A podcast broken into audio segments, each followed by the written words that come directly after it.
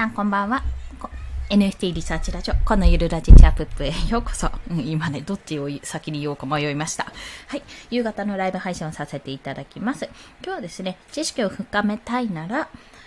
なんて書いたっけな、講座をしようっていうお話かな、にします。まあ、これはですね、私がちょっと前から、前の放送でも言っていたんですけども、今、今、今日？本日？今日ですね、今日の夜に、あの、所属しているコミュニティにてラジオ講義をしますっていうところで、それのスライド資料をずっと作っていたんですね。で、大まかな流れっていうか、まあ、こういう台本にしようっていうことの台本の大まかな流れっていうのを作ってありまして、まあ、ほぼ台本に近いものを作っていて、まあ、そこから、じゃあスライドを使ってどうやって説明するかなってことをやっていたんですけども、まあ、正直言って、あの、もっと時間をかけてやればよかったなっていう、まあ、悔しさの部分がありますことを先に報告申し上げますって 何を言ってるんだってとこなんですが、やっぱりですね、あの、資料、っていうか資料写真が足りなくて、だいぶいろんな方のブログとかメディアとかを見ながら修正というか補足をさせていただいた部分があったんですね。で、もう少し、あ、ここもう少し詳しくしたいよなって、ここもう少し話した方がいいよなみたいなところを結構やりながらあの、自分でも感じたんですよ。あれこれってどういうことだろうって絶対迷うよねとか、そういったなんかなんとなくの Q&A みたいなのっていうのを思い浮かんできたんですよね。で、私自身もこれ、オープンシー作ったの確か2週、ん？2週間ちょい前ぐらいだったんですよ。3週間前、2週間前ぐらいからにやったので、も結構記憶が古くなっちゃってたんですね。しかも結構なんか、なんだこれっていうことをやりながら、ひいひい言いながら作った記憶があったので、まあ、記憶にないわけですよ、その辺が。っていうことを考えると、それを思い出しながらやるって結構やっぱりめんどくさいなっていうところがあり、でもそれをもう一度やることによってやっぱ知識が深まるっていうところがあったんです。で、これって、まあ、講座を広くっていう経験とかそういうことがね、あんまりやっぱりないじゃないですか、基本的に。講座を開くなんて機会ってそうそうないじゃないですか。じゃあ、どうしたらいいかってところなんですけども、講座を開く、まあ、今回のコミュニティみたいにちょっと提案して講座を開きたいですっていうのは全然ありだけど、そうじゃなかったら、ブログを作るか、音声配信で言うか、えー、ツイッターのスペースで発信するか、かなと感じました。あとはね、図解。図解もすごい知識を深めるのにめちゃめちゃいいです。というのは、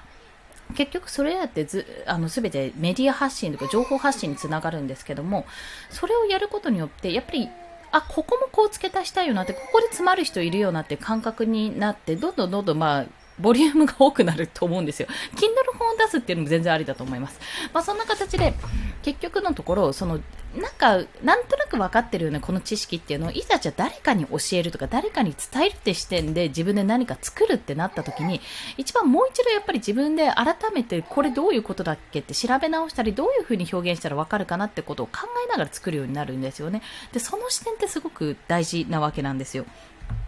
で、まあ、今回私はスライドを作るってことでやったんですけども、これは画像ないと辛いよなとか、本当だったら、あの、画面共有できるので、インターネットに接続して、まあ、あの、Chrome とかね、Google Chrome とか、Safari とかのページで、ページを表示できるんですよ。自分のパソコン上で。それで共有でできるんですけども、でも、これ見えるよなって、これ見えちゃいけないとこ見えるよなって、残り残高とか見えるよなとか、仮想通貨口座とかね、そういったの見てると、あ、これって良くないなっていう風になってくるわけなんですよ。で考えた時に、なんかすごく、あ、いろいろめんどくさいんだなって、でも文章で書いただけじゃわからないしなってなったんですよね。しかも自分でこのオープンシーのアカウントとか、あと、ウォレットのリンクですね、あのメタバスクのやり方とかを、もう一度メタバスクって作り直すってこともできないし、そこから今ログアウトしたらとか、メタバスク消したらその中のお金も消えちゃうんじゃないかっていう不安になって、結局現状維持、ログアウログアウトするぐらいならいいけど、これ消す、拡張したの消すのは無理だなってかいうことをいろいろ考えてたら、やっぱりその時々に、始めた時に写真を撮っとかないとまずいと。ブログを書いたりね、あの、将来的に教材を作ろうと思ってる方は、やっぱりそのメタマスクもオープンシーのやり方とか全部ですね、写真撮っといた方がいいです。まあ、スクショとか。そういうのを撮っといて、まあ、消すところは消しといて、やらないと、後々ね、結構辛いですね。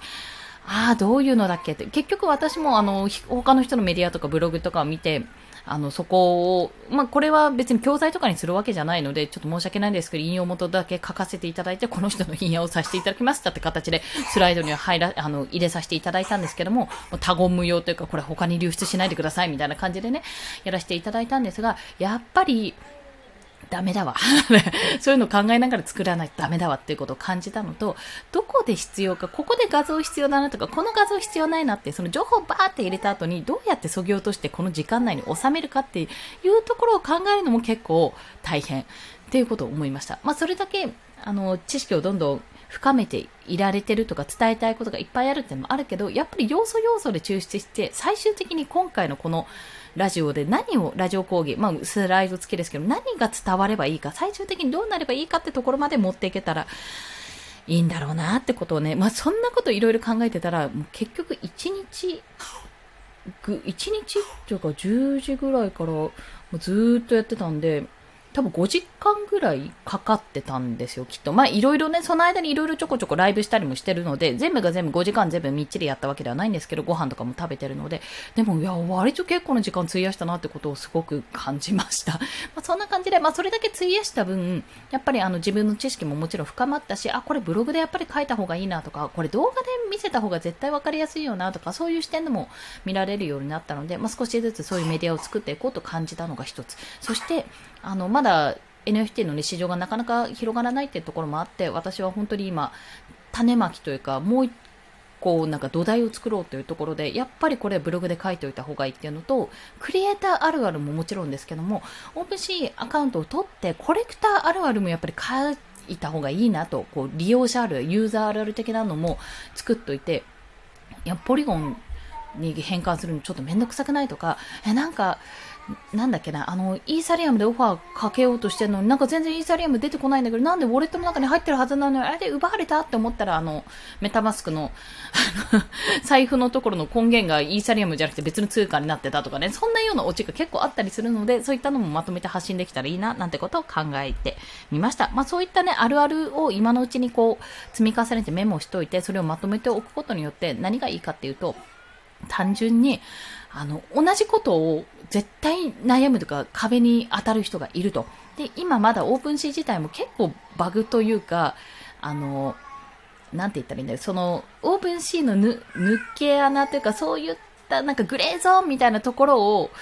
つ、あの、えっ、ー、と、縫い目、縫い目っていうのかな。そこを縫って、なんか結構スパムとか、あの、何、ウイルス付きじゃないと思うけど、NFT を送って、なんかよくわかんない NFT を送って、そこで、なんかウォレットのリンクのアドレス奪えるような形にするとか、なんか誘導するとか、いろんなね、詐欺の手法がされてるらしいんですよ。どうやら。コミュニティを見てる限りだと、こんなのあったみたいな。あとなんかもう詐欺リン、詐欺アカウント作られたみたいな、偽アカウント作られたみたいなのが、ほんと日々日々、あの、ニュースとして出てるので、